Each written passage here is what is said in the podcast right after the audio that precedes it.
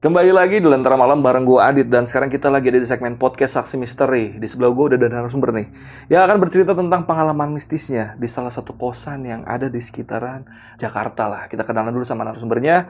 Di sebelah gue udah ada Niki. Niki apa kabar Niki? Alhamdulillah baik bang. Wah, ini lu mau cerita tentang pengalaman mistis tuh selama di kosan. Iya selama di kosan. Ini lu tinggal di kosan ini berapa lama nih? Udah berapa lama? Baru tujuh bulan sih bang. Oh tujuh Tujuh bulan. bulan ya. Tujuh bulan ke belakang. Ya. Berarti lu sekarang masih tinggal di situ? Masih di sini. Waduh. Berarti ini masih lumayan horor nih ya. Sekarang sih alhamdulillah udah enggak sih bang. Oh, udah mendingan. Udah mendingan. Iya, nanti diceritain dulu kenapa Siap, bisa siap. mendingannya nanti belakangan aja. Nah, awal mula lu bisa ngekos di situ gimana sih ceritanya? Jadi tuh kan do- tadinya gue ngekosnya di daerah Jakarta Pusat tuh bang. Mm-mm. Kan, Karena kan gue dapat kerjaan di Jakarta Barat. Terus gue juga ngerasanya Jakarta Pusat itu kayak gue dapat kosannya tuh kecil. Oh iya. Jadi gue nyari yang agak gedean lah sama Iya, dapat iya. kerjaan. Udah gue pindah lah ke situ.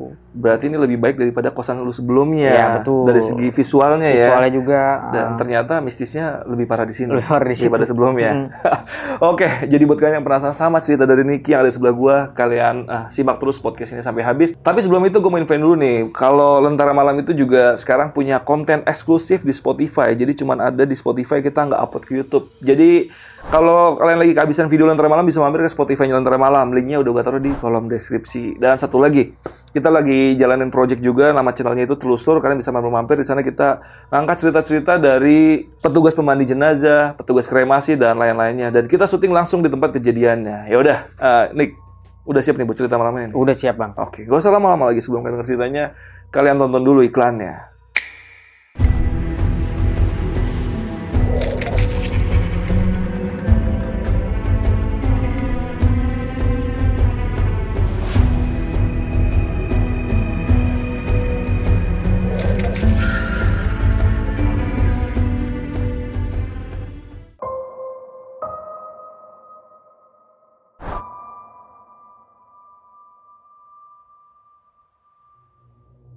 Jadi waktu itu kan gue ngekos tuh dari Jakarta Pusat tuh bang ya kan. Terus gue pindah lah ke Jakarta Barat tuh. Kan gue nyari kosan yang memang agak gedean dah. Hmm. Karena kan gue juga dapat kerjaan di sana. Ya udah, gue tanya teman gue kan. Ada nggak nih kosan yang deket-deket sana? Terus teman gue kasih referensi nih karena memang teman gue pernah ngekos di sono gitu loh. Iya. Gue chat kan nih sama gue orang kosannya nih nanya-nanya kamar segala macem kan. Terus dikasih tuh lewat-lewat video sama foto. Pas gue ngeliat kok videonya gini banget gitu bang. Gue pikir karena apa sih kameranya apa gimana gitu. Jadi Heeh. gelap banget gitu loh. Oh, Kurang pencahayaan Iya, iya. ya udah akhirnya bini gue tuh bilang udah kita ke sono aja yang gitu kan karena kan kita juga nggak ke mana-mana Iya, buat cek langsung buat gitu cek ya. langsung gitu kan singkat ceritanya kan gue datang nih ke kosan itu gue nyampe gue parkir di depan gedungnya gitu bang terus si penjaga kosan ini bilang mas jangan parkir situ di basement aja katanya oh ada basementnya gitu kan iya iya di situ basement ya udah gue gue turun dong ke basement ternyata sorot cahaya matahari itu nggak nyampe bawah bang. Hmm. itu loh maksudnya kan kalau di basement itu pasti ada ventilasi udara kan? Itu Iya, nggak ada sama sekali. Jadi pas gua turun bener-bener gelap. Jadi basementnya itu kalau misalnya bisa gua visualisasikan itu dia eh, dua lorong. Hmm. jadi di sini buat mobil ini buat motor. Nah kan singkat ceritanya tuh gua parkir motor gua matiin mesin motor gua kan. Bini gua udah turun duluan nih di jalan. Tiba-tiba gua ngedenger kayak ada orang jalan bang. Kan gua parkirnya samping nih Iya. Eh gue denger dari arah sana di ujung parkirannya. Kayak ada orang jalan nyamperin gue kan. Karena gelap gue nyalain flash. Gue center center kok nggak ada ya? kata gue gue bingung nih. Tapi gue nggak dengar suara orang jalan nyamperin gue nah nggak lama bini gue nepok lu ngapain sih? Lama banget di situ. Ngeliat apaan? kata dia. Enggak nggak ngeliat apa apa tapi udah nggak nggak nggak kata gue gitu kan. Jadi cepetan udah ditungguin sama si mbak mbak penjaga kosannya katanya. Ya udahlah. Gue tarik tuh bini gue langsung gue naik ke atas kan. Ketemu lah di lobi terus gue ngobrol-ngobrol sama mbaknya kita naik tuh ke lantai paling lantai dua lah lantai dua. Kita kan kosannya lantai dua. Si mbak mbaknya nih ngasih kita kamar. Kan jadi kosan itu empat lorong bang. Hmm. jadi gue di lorong pertama nih yang dikasih ininya referensinya. Gue ngeliat di lorong pertama memang rame sih. Kan kenapa gue bilang rame? Karena di depan itu banyak orang yang naruh-naruh sendal naruh Sudah barang. ya, iya. ya jadi rame kan.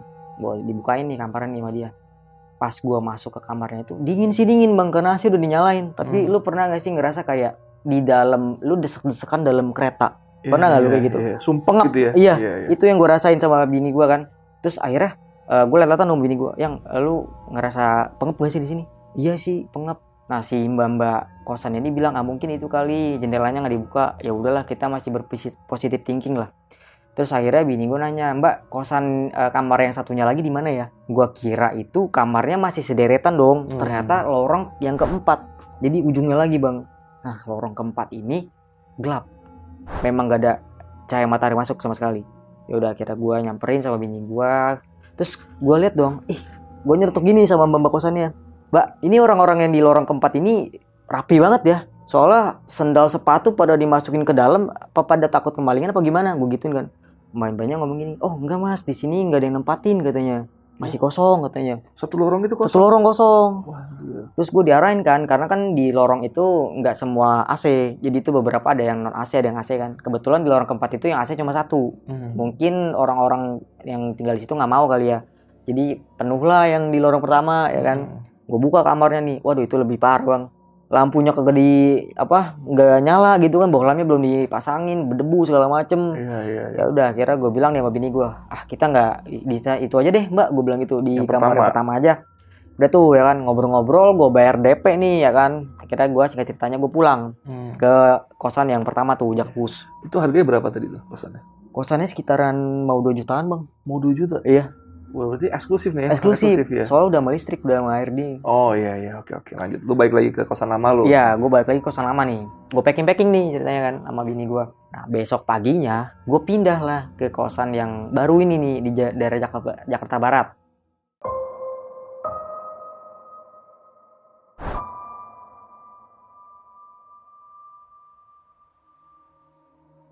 Gue melakukan aktivitas seperti biasa lah. Kayak kerja segala macam. Kan gue kerjanya sama bini gue tuh malam bang. Hmm. Malam dalam arti kata tuh gue shift malam. Iya. Jadi ada ada ada kalanya waktu gua lagi masuk bini gua libur. Nah, jadi gua tuh beda be, satu kantor cuman kayak beda cabang gitu sama bini gua. Hmm, iya iya iya. Jadi waktu malam itu gua ada baru baru balik nih kerja sama bini gua kan. Gua tidur nih ceritanya ya. Udah selang beberapa hari deh kayaknya ti- tinggal di situ, Bang. Hmm, hmm. Gua tidur duluan nih, bini gua masih main handphone ya kan. Tiba-tiba gua baru kayaknya tidur tuh kisaran setengah jam lah. Kan gua pulang kantor tuh jam 11-an. Gua beberes-beres ya, gua tidur jam 12-an lah. Baru gua tidur setengah jam dibangunin gue bang. Ayang bangun katanya apaan sih yang? gue bilang lu, gue lagi tidur bangunin. Kaget gua lu gituin. Gue marah dong terus kata dia iya lu kenapa ketawa? Kata bini gua ketawa. Orang gue tidur mana ada ketawa sih? Gue gituin kan. Gue tanya lu kenapa? Gue bilang gitu iya ini pas lu udah tidur duluan gue lagi main handphone nih kata bini gua kan. Gue nggak dengar ada suara orang berisik banget yang dari luar kata dia gitu kan. Terus nggak lama gue ngedenger suara cewek katanya. Ada suara cewek nangis ketawa ngerintih katanya gitu. Mana ada sih gue bilang mungkin itu orang depan kali orang depan kita kan dempet dempetan gue bilang gitu kan. Enggak yang gue pengen nempel nempelin kuping gue di tembok tadinya tuh di arah kamar mandi katanya. Terus ke arah sini nih katanya gue bilang enggak ada udah tidur aja tidur terus nggak lama gue bilang begitu gue denger bang suara cewek itu bang. Wah gue denger suaranya tapi yang gue denger tuh kayak nangis tapi bersenandung gimana ya kayak hmm, gitu. Wah anjir, baru Tapi- diomongin ya. pelan banget suaranya. Gue gue tanya gue langsung ngomong dong ini yang gue denger ya? Iya katanya. Nggak percaya kan lu? katanya. Percaya kan lu? Coba lu cek kata dia gitu kan kata bini gue ah enggak lah. Gue bilang udah udah nggak usah tidur aja itu orang depan kali. Gue masih positif thinking bang lu bayangin ya kenapa gue masih ngeganjel sama bini gue karena masa orang nangis ketawa ngerintih. Hmm. ya kan? Iya. kayak nggak masuk logika gue gitu kan. Iya. ya udah singkat ceritanya gue tidur nih sama bini gue kan. Gue tidur paginya gue melakukan aktivitas seperti biasanya lah. Nah ini selang beberapa hari kemudian nih bang. Jadi waktu gue tuh kerja bini gue kan udah pulang duluan tuh. Hmm. gue otomatis kan gue pulang belakangan nih gue sendirian tuh. Tanya gue baru pulang dari kantor gue itu jam setengah sebelas kalau nggak salah tuh. Gue turun basement kan nih bang parkir kayak biasa tuh. Kan Iya. gelap tuh malam-malam. Gue baru matiin motor gue buka jaket gue gue taruh barang-barang gue gue nggak denger suara orang langkah kaki lagi bang di situ bang. Gue Oh. denger Ini kondisinya malam-malam tapi lampu nyala apa enggak? jadi lampu basement itu cuman kiri kanan doang bang Oh, redup lah ya Redup. berarti ya. nah itu soalnya lampu banyak tapi gue cetek-cetek nggak nyala jadi pecah mulu katanya tuh di situ Oh iya yang iya. nyala iya. cuma dua sudut aja gue langsung liat dong ih gak ada siapa-siapa gitu kan tapi gue nggak denger nih jadi pas gue turun dari motor kan gue jalan nih kita kan pakai sepatu eh gue pakai sandal kedengeran dong suara kaki kita kan jadi yang gue denger itu langkah kakinya yang dia nyamperin gue itu ngikutin langkah kaki gue jadi kayak delay gitu loh gue Iya. jalan dia tek tek tek tek gitu. Iya iya. gue diem nih ini siapa sih nih ngikutin gue dalam hati gue kan gue jalan lagi. Itu ngikutin gue terus bang. Sampai gue bener-bener nih modal nekat dalam hati gue gini. Ini kalau misalnya bener setan nih gue langsung lari nih. Gue ngeliat kan gue ngeliatnya tuh dari arah selangkangan gue bang. Hmm. jadi gue jongkok eh gue gue nggak jongkok gue berdiri. Terus gue begini. Nggak ada apa-apa. Pas gue nengok ke arah kaki gue yang ke kanan gini itu gue ngeliat ada kaki bang kaki orang hitam kukunya hitam-hitam kayak kaki orang tapi gue nggak ngeliat atasnya lagi gitu. Jadi kan karena kan gue ngeliatnya begini kali ya jadi yang gue liat cuma kaki pas di belakang gue gue langsung lari ke atas. Gue langsung lari kaki Lu gak sempet ngeliat ke bagian badan atas? kagak orang gue cuma begini ih kaki gue langsung lari gitu. Langsung lari gue ke kamar. Bodo amat gue lari gue buka pintu bini gue lagi main handphone kan. Gue langsung mandi segala macem bini gue nanya lu kenapa? Enggak nggak apa-apa gue bilang gitu. Gue emang nggak mau cerita kan gue mandi gue makan gue ngerokok bentar gue tidur. Bini gue megang badan gue lu anget kenapa sambet tuh ya? Dibicarain gitu gue agak gue bilang gitu. Ya udah gue tidur tuh kayak biasa. Gue kan tidur duluan tuh. Nah bini gue main handphone. Itu gue baru tidur. Kejadian sama kayak kemarin lagi bang. Baru tidur gue dibangunin sama dia.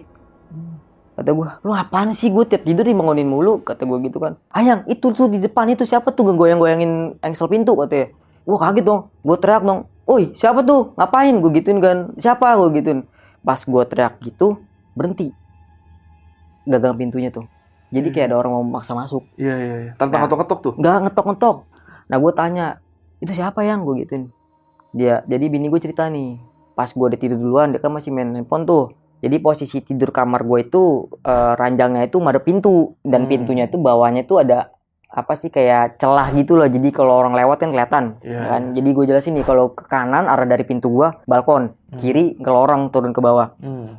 jadi si Lala ini, jadi dia tuh ngedenger ada seorang jalan dan dia ngelihat ada kaki gitu loh jalan bolak-balik bolak-balik. Nah dia kira itu eh, orang lah lagi ngejemur apa gimana gitu kan. Tapi kok ini bolak-balik gitu kayak bolak-baliknya cuma di sekitar kamar gua doang gitu bang. Sampai si Lala celetukin katanya. Orang kurang kerjaan banget sih bolak-balik dan posisinya itu kakinya itu nggak pakai alas sama sekali nyeker kakinya hitam kata dia Anjir. Pas dia celetukin gitu yang posisinya dia tadi kakinya itu miring karena kan eh, di samping pintu gua. Mm-mm. langsung muter balik ke arah pintu masuk gua. Kayak ngadep ke arah pintu. ngadep ke arah pintu terus goyang-goyangin engsel gitu. Cuman memang nggak terlalu kenceng ya. Iya. cuma kayak mau masuk gitu. Makanya dibangunin gua. Pas lu bangun masih goyang tuh pintunya. masih goyang. Makanya langsung gua teriakin siapa tuh? gitu. Ngapain? gitu kan. Udah gitu gue bilang sama dia ah itu mungkin maling kali ya gue bilang gitu. Karena orang nyeker siapa lagi gitu orang balkon kotor kok. Iya, gue iya. gituin kan. Udah udah deh gue takut bang. Namanya kan gue baru di situ kan. Gue nggak tahu maksudnya tuh situasi kondisi di situ kayak gimana ya kan. Gue ngerinya maling ma- buka-buka pintu tiap kamar apa gimana. Akhirnya gue mutusin buat begadang tuh bang. Hmm. itu gue begadang sampai pagi. Gue sebelumnya tuh gue ngecat pas gue udah digangguin gitu kan. Gue chat sama tukang eh sama penjaga kosannya mbak saya mau cek CCTV dong gitu. Pagi dibalas tuh paginya jam sekitar jam 9 lewat lah. Gue turun ke bawah. Posisinya gue masih begadang tuh bang. Gue turun ke bawah kan. Gue ngecek CCTV dan lu tau nggak? Gak ada apa-apa. Wah, kan CCTV-nya nyorot lorong kan? Harusnya Hmm. kalau ada orang berdiri apa gimana kelihatan dong. Kelihatan ya, ya. tapi yang gua nggak bisa lihatnya itu yang gagang pintunya itu karena terhalang sama tembok. Hmm. jadi nggak kelihatan gitu Iya, loh. iya, iya, iya, iya. maksud gua kalau memang ada orang harusnya ada dong depan pintu kamar gua Iya, kan. Ini nggak kosong. ada kosong sama sekali loh gua langsung lihat sama Iya. bini gua eh yang kok kosong loh gua bilang gitu harusnya gua rekam tuh gua bilang biar bukti gitu kan kalau Iya. memang pintunya memang digoyangin karena kan posisinya gue panik mana sempat megang handphone kan Iya, iya. Nah, udah gitu, si mbak mbak kosannya nih, si mbak Dewi ini negor gue bang. Dia ngomong gini, maaf mas, itu saya dapat komplainan dari orang-orang yang ada di sini katanya. Itu mas katanya tiap malam bawa tamu ya berisik banget katanya. Jadi yang lain tuh keganggu. Bawa tamu? Ah, kata gue, kagak. Mana ada bawa tamu kak? Kalau misalnya Mbak Dewi nggak percaya, cek aja CCTV. Kan kelihatan tuh saya ada bawa tamu apa enggak. Gue bilang Hmm. gitu kan. Soalnya katanya berisik, dia bilang gitu. Terus gue gini, justru saya mau komplain mbak, karena saya tuh tiap malam ngedengar suara orang ngoceh. Gue bilang, cuma saya nggak tahu siapa yang ngoceh dari arah mana. Saya juga ngedengar suara nangis, cekikikan, ketawa. Gue gitu aja sama gue. "E, emang negara gimana mbak? Gue tanya gitu kan. Nah si mbaknya bilang begini, itu kata si orang-orang di situ kamar 215 berisik banget katanya gitu. Lah itu kan kamar 215 mbak, saya kan 216 gue bilang gitu kan. Oh, sebelah lu. sebelah gua. Jadi tuh simbanya bilang gini "E, maaf mas. Soalnya 215 itu kosong katanya. Udah nggak pernah ditempatin katanya. Gua langsung hah? Kosong? Gua bilang gitu. Serius? Iya katanya. Makanya kan saya negara ke mas karena kan pintunya itu mepet pintu Iya, kamarnya. iya. Sedangkan kamar 21 eh, 217-nya tuh sono pintunya, 214 itu sono. Jadi 215 sama 216 tuh mepet pintunya. Iya, iya. Makanya dia nunggu lah kamar gue gitu Iya, kan. mungkin dari lu gitu ya. Iya, isi gitu. bener. Wah, anjir. Tapi mbak saya nggak bawa orang loh bener mbak gue bilang gitu. Jadi deh mbak, saya ke atas dulu deh gue bilang gitu kan. Gue masih ngomong nih bang sama si bini gue kan si Lala. Yang masa iya sih kosong gue bilang gitu. Kita denger kan, lu juga denger kan? Iya kata dia. Yaudahlah, kan gue naik nih ke atas nih. Gue lewatin tuh kamar bang. Memang ada sendal di depan kamar itu juga. 215. 215 ada sendal, makanya gue bilang rame. Karena kan Iya, dari awal iya. gue lihat memang ada sendal di tiap kamar kan. Iya, iya. Apa kita cek aja kali yang? Gue bilang gitu. Ya udah deh, coba yang cek yang ketok-ketok dulu tapi ah udah nggak usah ketok-ketok gue bilang gitu kan. Gue emang anak-anaknya rada nantangin gitu kan. Mm-mm. Gue ketok-ketok, assalamualaikum gue bilang gitu. Kata si Lala, Tar dulu yang takutnya ada orang kita ganggu. Udah diem aja gue bilang. Assalamualaikum sampai tiga kali nggak dibukain. Gue langsung bukain pintunya. Dan pas gue buka, gudang bang. Oh, gudang. Dijadiin gudang kamar itu. Udah, memang udah bener-bener gak kepake gitu loh. Udah berdebu, debu, banyak banget sarang laba-laba. Tapi ranjangnya masih seperti biasa, ranjang iya, gitu. iya. Cuma kayak rangka-rangkanya doang. Gue langsung gue tutup sama gue. Eh, kok kosong gue bilang. Jadi selama ini kita denger itu suara apa gue bilang. Langsung gue buru- buru-buru gue tutup kamar. Gue masuk ke kamar gue yang 216 kan. Mm-mm. Gue mikir kan. Nah, pas di situ karena gue begadang semalaman, gue pesan gojek deh tuh makan kan lapar nih. Nah sebelum si gojek itu datang si Lala sempet nanya gini, yang gue kepikiran deh, kepikiran apa? Lu inget gak yang pertama kali lu tuh datang, eh kita survei, kamu kan ada nyenter-nyenterin pojokan tuh katanya yang di basement. Hmm. Kamu ngeliat apaan sih? Terus gue bilang dong, gue ngeliat itu yang. Kayak ada orang berdiri terus ny- nyamperin gue, gue bilang gitu. Gue pikir memang orang parkir di situ. Hmm. dia nyamperin gue cepet banget ya kan. Ya, kayak gue center ternyata nggak ada orang. Yang gue denger tuh cuman langkah kakinya aja sama bayangannya aja gue bilang gitu. Hmm. terus dia langsung diem kan. Wah gila nih. Kayaknya kosan nggak beres deh yang kata si Lala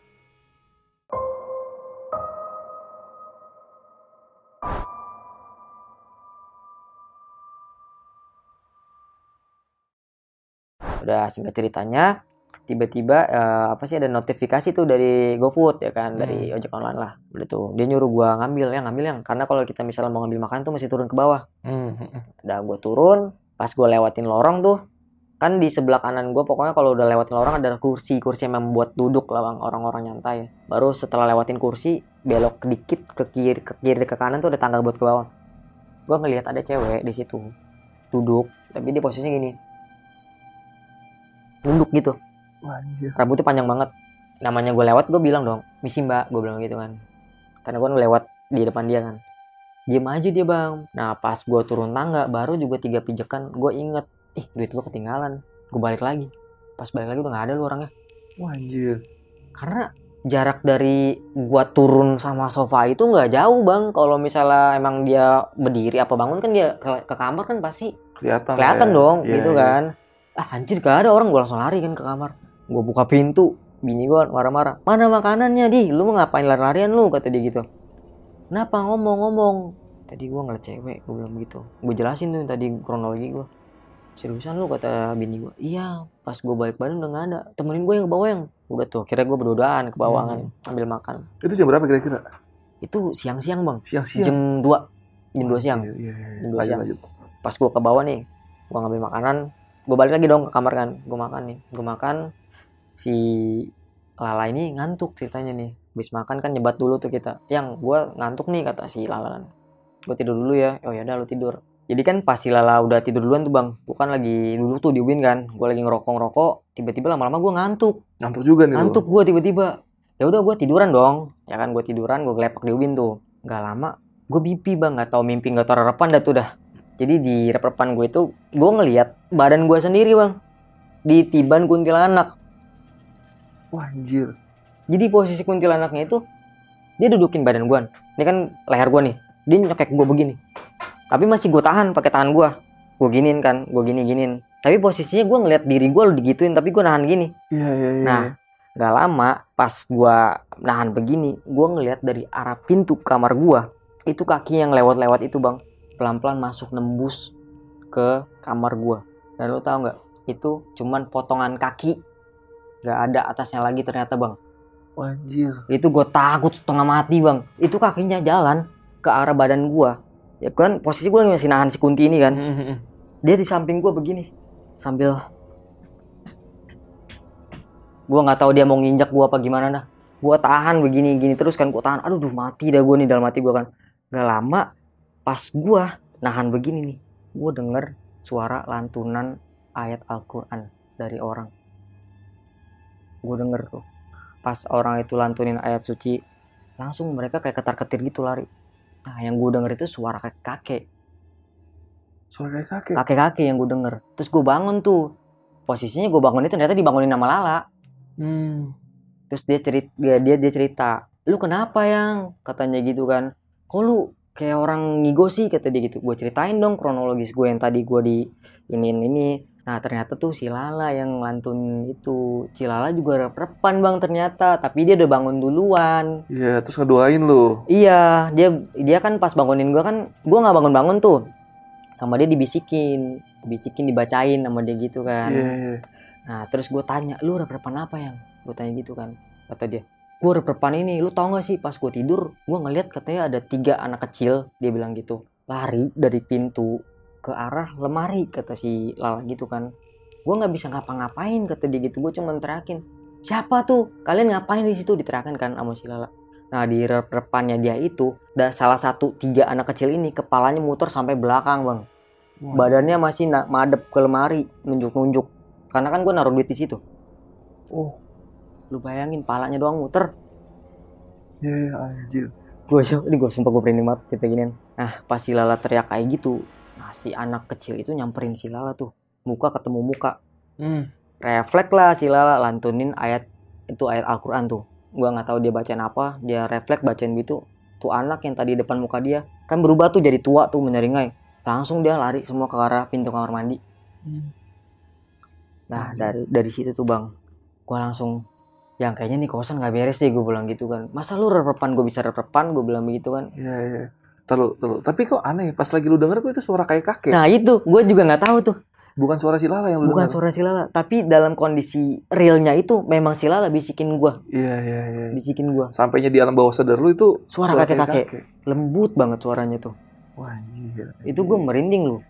Iya, lanjut lanjut. Dari lu udah udah udah, mulai ngerasa nggak beres nih merasa nih. beres. Akhirnya gimana tuh? Nah, si Lala telepon nih bokapnya. Bokapnya kan memang orang paham lah ya. Hmm, hmm, hmm. Bisa ditelepon nih, "Pak, eh, Neng digangguin nih," katanya. Nggak tahu nih Neng digangguin terus. Nah, dia video call bokapnya lah, di disorot-sorot lah pakai kamera. "Nih, Pak, tadi Neng digangguin di sini nih, ini nih." Itu kan. Dia keluar-keluar. Terus kata bokapnya, "Udah tidur aja. Jangan lupa doa," katanya. "Sholat," kata bapaknya gitu kan. "Udah tidur nggak bakal kenapa-napa." Ya bokapnya ngomong nggak kenapa-napa. Kita kan yang udah hatam kan tiap hari hampir digangguin kan bang. Iya, iya. jadi tidur juga nggak nyenyak gitu. Kerjaan kita jadi nggak fokus gitu kan. Ya udah tuh akhirnya udah kita doa aja deh. Gue bilang gitu. Dia doa gua doa. Kira kita tidur. Pules tuh ya kan. Nah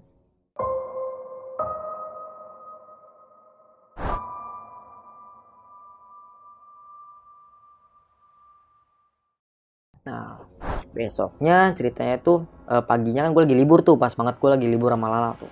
Ada temennya si Lala lah datang tuh. Dan orang ini memang katanya sih bisa Hmm. bisa ngeliat gitu-gituan lah. Nggak tahu lah Iya. bener apa kagak. Dia main ke kosan gua ceritanya. Baru masuk pintu kamar gua. Dia bilang begini buset kamar lu penuh amat. Dia bilang gitu bang. Wah bilang, penuh apa gue bilang orang barang-barang gue cuma segini doang. Gue gituin kan. Gue berdua malah ngomong gitu iya masa lu nggak ngerasain sih pengap kata dia gitu ya udah gue diemin kan terus dia ke kamar mandi buset di pintu ada pintu lagi katanya gitu Hah? di pintu ada pintu lagi dalam pintu ada pintunya lagi gitu katanya Anjir. Jadi di dalam pintu kamar mandi gue katanya ada pintu lagi tapi yang tak kasat mata lah. Iya, iya, iya. Iya, kata Paham, gitu. paham. Ada pintu lagi. Udah tuh ceritanya kita cerita-cerita. Nah bokapnya Lala dateng bang. Datang ke kosan. Tiba-tiba dateng. Telepon lah tuh. Neng bapak udah di bawah nih. Telepon si Lala kan. Dijemput sama si Lala kan. Dia cerita-cerita. Nah bapaknya tuh ke arah kamar gua. Kamar kita lah berdua. Kan dilihat nih. Cuman nengok-nengok doang. Terus kayak ngedoain gitulah Hmm. doain terus sampai akhirnya tuh bapaknya cuma ngehala nafas dong kayak nyiup gitu terus kata bapaknya udahlah nggak usah khawatir nggak apa-apa kata bapaknya bapaknya Lala kan udah tuh singkat ceritanya dianterin lah tuh pulang dikirain kan mau nongkrong dulu kan bokapnya kan kita Ternyata langsung pulang lagi dia. langsung pulang lagi cuma begitu doang. Iya. nah di perjalanan pulang ini pas di Lala nganterin ke bawah si Lala nanya mulu pak emang apa sih bapak lihat? Apa sih bapak lihat? gitu-gitu kan. Nah bapaknya nggak mau kasih tahu tuh tadinya sampai si Lala nanya mulu akhirnya bapaknya ngomong gini bapak tuh pas pertama kali ke kosan kamu nih berasa kayak nginjek tanah nih katanya. Hah? ya emang nginjek tanah kan pak katanya. Bukan kata bapaknya gitu. Bapak pas masuk di dalam ini ngerasa nginjak tanah katanya. Hmm. teka-teki dong ya kan? Ya udah tuh singkat cerita bapaknya pulang dan kita silala ke atas lagi tuh ya kan? Ke temen yang tadi tuh indigo indigo itulah Heeh. yang bisa orang yang ngerti. Ngobrol-ngobrol mereka pulang tuh yang temennya silala ini teman gue. Terus gue tanya dan gue tanyakan yang bapak ngomong apa? Si bini gue bilang gini katanya sih si bapak injak tanah katanya ya emang injak tanah kalau nggak injak tanah ngelayang gue gue bercanda gitu kan. Enggak serius ya katanya itu bapak katanya pas nyampe sini kayak nginjak tanah tanah apa katanya gitu. Terus si Lala kan bilang gini oh yang kan lu ada tuh kartu tarot tuh yang gambar-gambar sosok. Coba tuh bayang lu kan apa mainan gituan kan kata dia gitu. Lu coba lu cari dah. Kita lihat tuh dari kartu tarot katanya tuh. Mm-mm. gue cari tuh tumpuk-tumpukan gitu karena kan memang gue gak bisa lihat kan. Jadi Mm-mm. kalau gue mau itu cuma pakai kartu tarot doang. Iya. gue ambil kartu gue ya kan gue kocok mental sendiri kartunya. Lu tau gak bang? Apa bang? Keluarnya? Makam kuna. Hah? makam kuna Makam kuna apa tuh artinya tuh? makam kuna itu kayak makam yang memang udah ketimbun-timbun, udah bener-bener udah nggak jadi makam gitu loh. Jadi kayak makam-makam zaman dulu gitu. Iya, iya, iya. Gue langsung datang gue, hah makam kuna? Nggak salah nih. Apa jangan-jangan ada hubungannya apa sama tanah-tanah tadi? Gue konfirmasi nih, nih sama si penjaga kosannya si Mbak Dewi. Mbak, saya mau tanya nih Mbak. Tapi jujur ya gue bilang, yang ada ditutup-tutupin nih gue gituin kan. Ini dulu gedungnya bekas apa sih Mbak sebelum jadi kosan gue gituin kan. Mbaknya sempat tanya, memang kenapa Mas? Gak apa-apa mbak, saya cuma pengen tahu aja, gue bilang gitu kan. Soalnya kan ada yang ngomong ini bekas kuburan, gue gituin aja kan. Hmm, Lu asal ngomong Gue aja. asal ya? ngomongnya padahal. Iya, iya, mancing ya. Iya mancing. Terus dia bilang, iya sih memang dulunya tuh bekas kuburan, katanya lahan kuburan lah. Ketimbun-timbun, akhirnya kebangun dah tuh ruko-ruko katanya gitu. Wah gue langsung lemes bang di situ bang. Wah, anjir. Gila kata gue. Terus gue langsung dong, gue turun ke bawah nih, gue nanya-nanya sapam kan, gue kepo. Pak emang nih bener ya dulu bekas lahan kuburan? Iya katanya. Jadi tuh sapam cerita juga bang ke gue katanya tuh dulu emang jalanan di depan kan kos kosan gue kan pinggir jalan nih Hmm. ya kan memang itu sering banyak lalu lalang tronton bang mobil-mobil gede gitu kan katanya di situ dulu jalanan itu sering banget kecelakaan ada yang kelindes truk segala macem kan ada yang sampai apa sih kakinya pada copot-copot nah itu mungkin Iya, tuh kaitannya sama kaitannya. yang ada di kamar Nah. itu ya. Katanya juga itu dulu pas kerusuhan 98 kan banyak dibantai-bantai tuh Hmm. pada dibacok-bacokin. Nah itu dikubur di situ ternyata bang. Oh, makanya jadi kayak kuburan asal ini aja gitu Iya, loh. kayak pemakaman massal gitu iya ya. bener. Wah. Wah gila sih gitu. Dari situ gue langsung aduh kata gua gua niatnya pindah buat yang bener malah jadi begini gitu kan Iya, iya, iya. cuman ya alhamdulillahnya nih bang pas yang si bapaknya Lala datang itu udah didoain lah kita juga kayak ada syukuran lah Mm, mm, mm. kira sampai sekarang udah tuh alhamdulillah nggak diganggu lagi bang. Udah membaik tuh ya udah membaik ya? bang sampai sekarang bang cuma Wah. memang tetap aja serem-serem juga bang Iya, iya, iya, iya, iya. iya. Nih gue tadi penasaran sama kamar 215 ya, sebelah Ah. kamar lu. Lu kan tadi pas lagi ngecek kamar itu kan ternyata gudang ya. Heeh. Cuma kan sebelum lu ngeliat ada sendal, itu sendal nah siapa tuh? makanya tuh gue bingung kan Iya, gue iya. nggak tahu tuh apa memang orang iseng taruh di situ apa gimana deh tuh Lu gak ada jawabannya tuh, gak Kagak tahu ada, itu sendal tahu. siapa. Iya, gue tanya sama si penjaga kosannya, oh itu mungkin kok eh, sendal yang dulu kali tuh katanya gitu. Iya, gak Itu dipindahin gitu. udah kosong selama tiga tahun katanya bang. Tiga tahun. Tiga tahun memang gak diisi. Dan kamar gue juga sama, ternyata dua satu enam dua satu lima tiga tahun. Tiga tahun, oh, empat tahun gitu nih ngomong. Cuma punya lu udah di- diberesin, buat Udah diberesin. ditinggalin lagi. Iya, Mungkin makanya bener. masih ada rasa-rasa pengapnya karena udah lama gak ditempatin juga nah ya. logikanya kayak gitu. Iya, iya, iya, iya. Anjir. Ini bangunannya kan, lu bilang tadi sempat bilang ruko ya. Ini bentuknya ruko atau gimana sih? Ruko bang, ruko. Oh, ruko. Makanya ada basementnya gitu ya. Ada basementnya. heeh. Iya, iya, iya. Dan ini ada berapa lantai? Kalau Kos-kosannya? di kayak dihitung itu sekitar empat atau lima lantai kayaknya sih. lima lantai Lima ya. Dan itu sih kosan semua. Kosan semua itu. Berapa kamar kira-kira itu? Kalau di depan gue sih kan gue seberang seberangan nih. Dua satu tujuh enam lima empat oh berarti satu lorong itu empat kamar Satu lorong empat kamar. empat kamar apa enam kamar gitu soalnya kan ada empat ada enam gitu Iya, iya, iya, iya. Wah, cukup banyak juga berarti kamar-kamarnya ya. banyak banyak Iya, iya, anjir, anjir. Tapi kalau untuk fisiknya itu masih bagus dari luar gitu. Fisik sih sebenarnya kayak bangunan tua sih bang.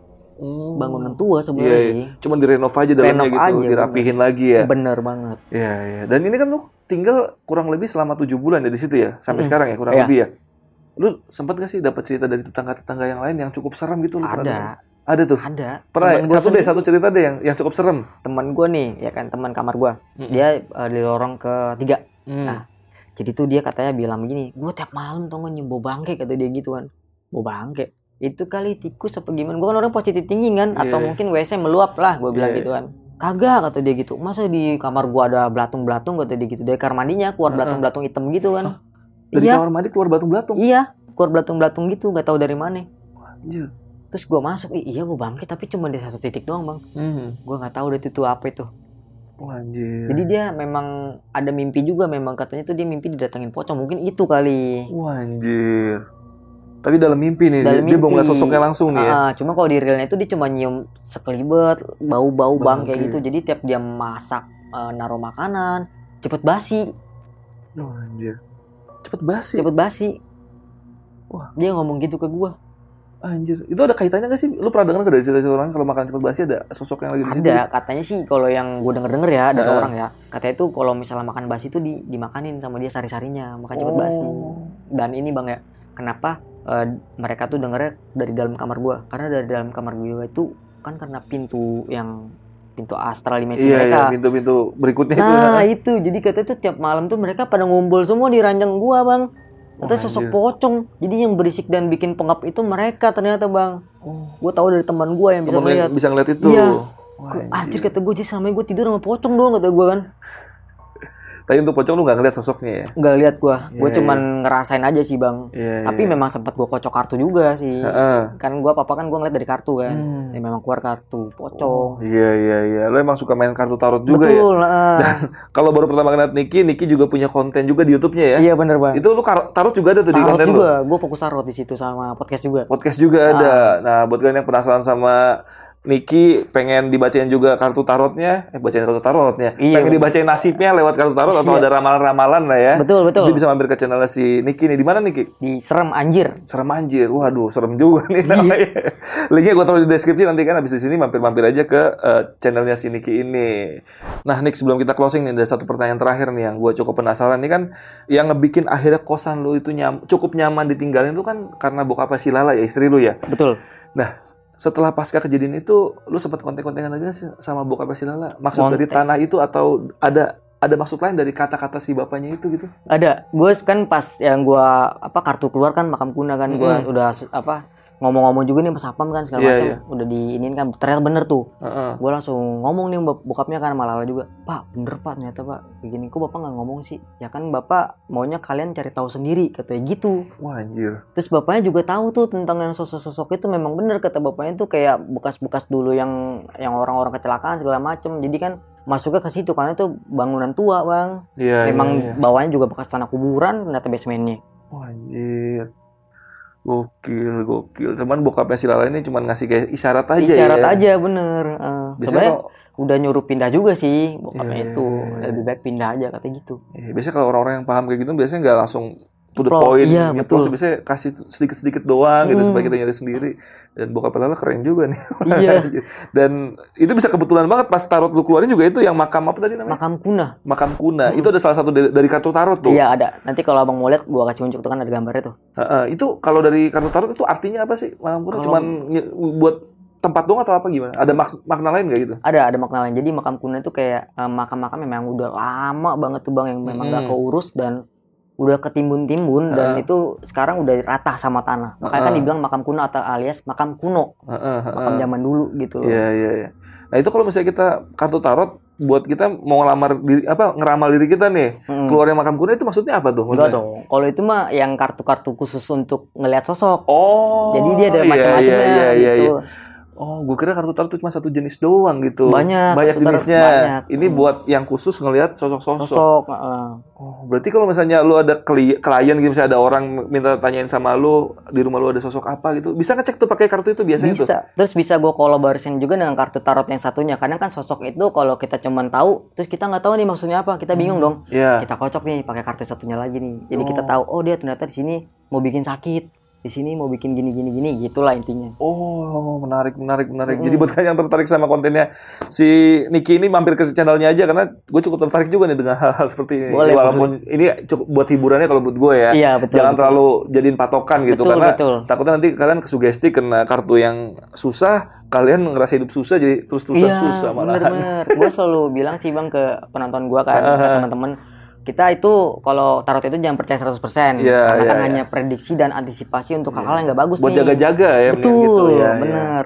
Jangan Jadi jadiin patokan hidup sepenuhnya dari Betul, kartu tarot. Iya, iya, iya, iya. Yaudahlah, gue sudahi saja podcast malam ini. Cukup menarik juga ngobrol-ngobrol sama si Niki tentang tarot nih. Kalian bisa mampir ke channelnya aja buat lanjutin konten tarotnya si Niki ini. Ya udah paling malam ini cukup segini aja. Gua Adit dari Malam dan Niki dari Serem Anjir ya. Betul. Niki ya. Pamit. Bye.